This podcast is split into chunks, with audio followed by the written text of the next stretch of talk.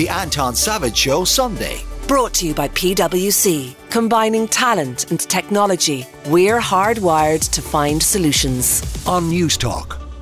Now, my next guest is a reality star. He's turned social media star now, and he's known for a wide range of podcasts and also his entrepreneurial efforts, and of course, his connection to Ireland and our own Vogue Williams. Spencer Matthews, thank you very much for joining us on Newstalk today. Morning. How are you getting on? I don't think I've ever been called a social media star before. That's that's great. There you go. Um, well, that's how most people would, would probably have known you in the beginning. But now here in Ireland, I have to say, you're just 50% of a very famous couple. Vogue's success here recently with her um, her her partner, uh, Joanne McNally, has been extraordinary. Um, you must be very proud of her. I was about to say, no, I'm incredibly proud of her. I think um, you know, who knew podcasting was going to go the way that it's uh, gone? It's, it's pretty remarkable stuff. We started um, Spencer and Vogue in lockdown, and then uh, and and then my therapist ghosted me, followed, and uh, I mean, yeah, they're literally filling arenas. It's the most incredible thing to witness. Well, it's brilliant. Like it, it, reminds me a bit of what people say about a book. You know, everyone has one book in them, but not everybody should do it. But she's certainly brilliant, as are you, on the podcast you have with Vogue. But look, we're here to talk about you, so let's go right back to the beginning, where most of us would have known you from, Made in Chelsea. I wanted to find out, um, Spencer, did you always see yourself as somebody who would be in the limelight or in entertainment? What was your ambition when you were a little child? What did you want to be when you grew up? Oh, crikey! This is a an interesting question. Um, my mother was an artist, and I, I, always I always loved watching her paint. So I kind of I wanted to be um, creative in some way. Uh, I always wanted to be an actor. Actually, when I was younger, went to kind of I, I did theatre and went to went to film school um, after school, and um, yeah, I kind of I've, I've, wanted to be in television or entertainment for most of my life. Yeah, mm. so was was was pretty happy when uh, I eventually got the opportunity to do so. Well, look, I'm a big reality TV star, uh, uh, not star, I'm not a star, but I'm a big fan. um, and I, like everyone, I get sucked into them. I have to say, Made in Chelsea wasn't one for me because I could never quite figure out how much of it was reality and how much of it was staged. It's interesting that you said you wanted to be an actor. Like, what percentage of that is all constructed and, and orchestrated? I think the kind of uh, the construction and orchestrated side of things uh, began to creep in a little more as the series progressed. Mm. So you know, when it was brand new and fresh and, and quite original, I'd say that the scenes um, were were kind of less. Um, uh, orchestrated. They, it was, it was, you know, it felt pretty real, and the engagement and conversations that you were having on camera were less structured. Um, and then, of course, because in reality we're not you know the world's most interesting people uh, we, we kind of need a little bit of help with with storylines and you know we had some great writers and stuff but at no point are you given a script um, but the conversations can be guided somewhat quite heavily by, produ- by producers. Mm. now look how, how long did you stay there for? Like how, how long were you part of that show? Far too long as long as i'm concerned. Um, but no we, we were well no I, I mean you know I, I kind of i never really saw the show uh, as any kind of end game. Like for me, I was I was keen uh, to explore the genre whilst it was fresh and interesting, uh, and kind of use it as um, something to do other things in, in television and entertainment. I you know I don't think anybody imagined the success that it would have. I mean, it's still running, mm. right? and I left ten years ago or something. So it's kind of. Uh, I think I was on the show for five and a half years, something like that. Okay. But it certainly feels like a distant memory. I mean, you know, I've had, had the good fortune to be able to do lots of uh, stuff that I really care about since. And um, you know, I don't I don't dislike the show. It's just that it's it, it's um, it's not really relevant to me anymore. As I say, it feels like something that I did, you know, when I was a kid. Absolutely. I was 19, I think, when, when I filmed the first scene. I'm 35 now, you know. And it's led you down some very interesting paths. And as I said at the outset, you've got a number of different podcasts now. Um, the one I, I suppose I like best is, is Big Fish, really. And if anyone hasn't listened to it, I would really encourage you to do so because it's a fascinating exploration of people who are successful. But also, Spencer, you do manage manage very well to get a lot of great detail and insights into people's mind. You have a, a great knack of making people be very honest with you. Um, maybe you just give our listeners uh, um, your interpretation of what that Big Fish podcast is about. Um, it's thank you, by the way, um, for, for, for saying you listen to it and that you you like it. That's kind. Um, it, it, we, uh, I'm looking to basically explore the mindset and, and the resilience behind becoming great. Right. So mm. I, I, attempt to kind of invite on um, famous CEOs, or in some cases, just very famous people with excellent careers, um, and dig into what it is that gave them the edge mm. when becoming who they've become. And kind of uh, often our guests have had um, to, to kind of wade through um, some some pretty serious stuff. You know, there's a fair amount of addiction and and kind of you know alcohol misuse or, or trauma when they were children, and it's kind of it interests me to understand um, what led them to become great, mm. essentially. And, and it's almost always, um, well, interesting, but unique and different. Um, so every episode is kind of uh, a very different insight into a great person. Absolutely. And I, I love that podcast as well. It, yeah, no, it, it, uh, it really is. I, I, I love working with my wife, but this is this kind of feels a little bit different. It's obviously the Spencer and Vogue is a is a comedy, and we aim to entertain people. This is um, probably a bit heavier, and and and it's uh, yeah. I kind of usually leave the interview suite feeling something. You know, it moves me in some way.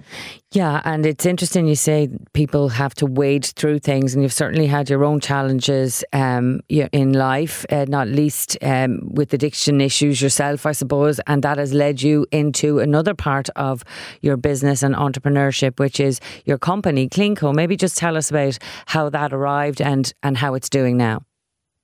Yeah, so um, Cleanco was the, the product of trying to fix a problem in my own life. I abused alcohol for, for many years. Uh, was what you'd call a, a, kind of problem drinker, I suppose. I never know what to say around this alcoholic and problem drinking. There are so many different ways of calling it. But at the end of the day, I, I drank too much and too regularly. Um, I wanted to make some positive change in my life. I went teetotal for, I think it was kind of three and a half years, something like that. I, I wasn't um, counting the days. You know, I, mm. I, I, kind of had certain milestones, I suppose. Uh, but I wanted to essentially reframe my relationship with alcohol. Uh, and I, I, noticed very early on that there was c- kind of nothing to replace that. Um, that cocktail, you know, in the market at the time, and you know, non-alcoholic beer is, is huge now because the quality of the zero zero beers um, has gotten really good. You know, you can enjoy a non-alcoholic beer, and you know, not re- your experience won't really change uh, in comparison to having an alcoholic beer, of course, and, unless you're trying to get drunk. Uh, but that social experience feels the same. So I wanted to do the same for cocktails, and we created non-alcoholic gin, rum, whiskey, tequila, uh, and vodka. And you know, we you can mix pretty much any cocktail you like and it tastes the same and you've got that kind of feel and sensation of drinking an alcoholic cocktail uh, with absolutely no alcohol in it. And um, I'm proud to say we're now the the largest independent non-alcoholic spirits brand in the world. Well, congratulations. Now, listening to your podcast with your wife is very different to the one with Big Fish. And I suppose it's charming in a way because you've got that lovely banter with each other um, and yet there's real and deep love. You can tell at the heart of it all. It's it's called Spencer and Vogue. And I, I understand that there's a tour coming from it now.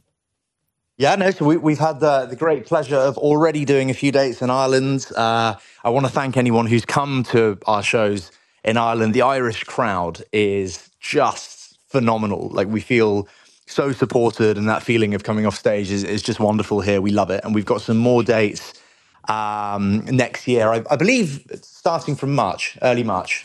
And um, the tour is it is it like the podcast, or, or, or what can people expect if they go to this show? Um, it's a it's a bit more of a production. I think you'd, you'd probably enjoy the tour even if you hadn't listened to the show. It, mm. It's uh, you know it has the podcast really is off the cuff, right? So we we obviously bring topics to the table and we kind of know roughly you know what we're going to talk about and when, but we you know we we veer off piste mm-hmm. the entire time and just have fun with it. The show obviously I think it would be slightly riskier uh, to do that. So we've we've kind of mapped out and planned uh, stuff that we believe will entertain you. And you know, it's, it's, as I say, it's a bit more of a production. It's a stage show. Um, there's a lot that goes on on stage. We're not just sat there with with microphones. Um, you know, there's some music. There's there's a lot of detail uh, about particularly embarrassing moments from our past. Uh, you know, videos, pictures, and I, th- I think you know if you uh, if you're kind enough to to be you know a, a fan of ours in any way, you'll probably hear and see things that you wouldn't ordinarily see on the podcast. Well, look, it's a great gift for somebody if you're thinking about a new stocking filler uh, as we approach Christmas. That that next leg of the tour is in March. Spencer, before I let you go, I want to talk to you about another um, project that you've, oh, like it's, it's it's it's such a sensitive issue, but it's your documentary called Finding Michael. It was released in March of this year, and it's about your journey to to find the body of your older brother Michael, who died on Mount Everest in an expedition. Um, I, it's, it's just a very emotional watch for anyone, but it is an extraordinary journey that you go through. How challenging was that for you uh, to go there under such emotionally charged circumstances?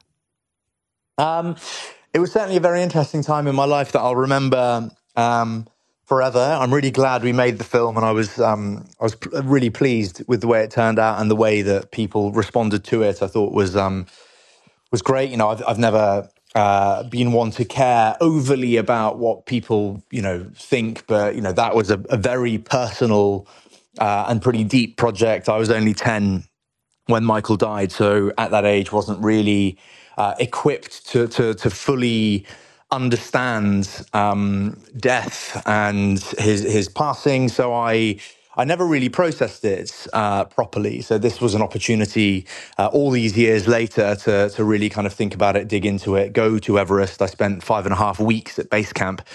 Um, which you know is is is a is, is, pretty high and the air is quite thin and it was an interesting time and obviously being so close physically mm. to him you know that's the closest I've been to him uh, in over 20 years so uh, yeah, and we, we conducted a search, and um, I don't want to ruin the ending if you haven't seen the film. So it sits on Disney Plus, and it's called Finding Michael. But it's uh, no, it was an incredible thing to do. We worked with uh, amazing people, and yeah, as I say, it's. Uh, no, it is. It, I, I, hope it's worth a watch. It is certainly worth a watch. Now, before I let you go, Spencer, I have one final question. It's a question you ask everyone on uh, that podcast, Big Fish. What does success look like to Spencer Matthews? Um, what does success look like to me? I mean, God, I ask all my guests this. You do. I get asked it myself. Um, so, what does success look like to me? Um, kind of being loved, I think, by the people closest around you, um, having freedom of some kind to spend with those people, time, you know, being able to use your time um, well, health. You know, I think it's it's not so much overlooked anymore, but your health, I think, is your most valuable asset. You know, there is no point in achieving anything in life if you're not healthy. Um, so yeah, I guess yeah, that's I suppose that's a good way to end because you can fix everything else, but you know you can't fix your health, so you got to look after yourself. But Spencer, it's been an absolute pleasure. I've really enjoyed talking to you, and thank you very much for spending some time with us today. Thank you so much. Have a great day. The Anton Savage Show. Brought to you by PwC. Sunday mornings from 10. On Newstalk.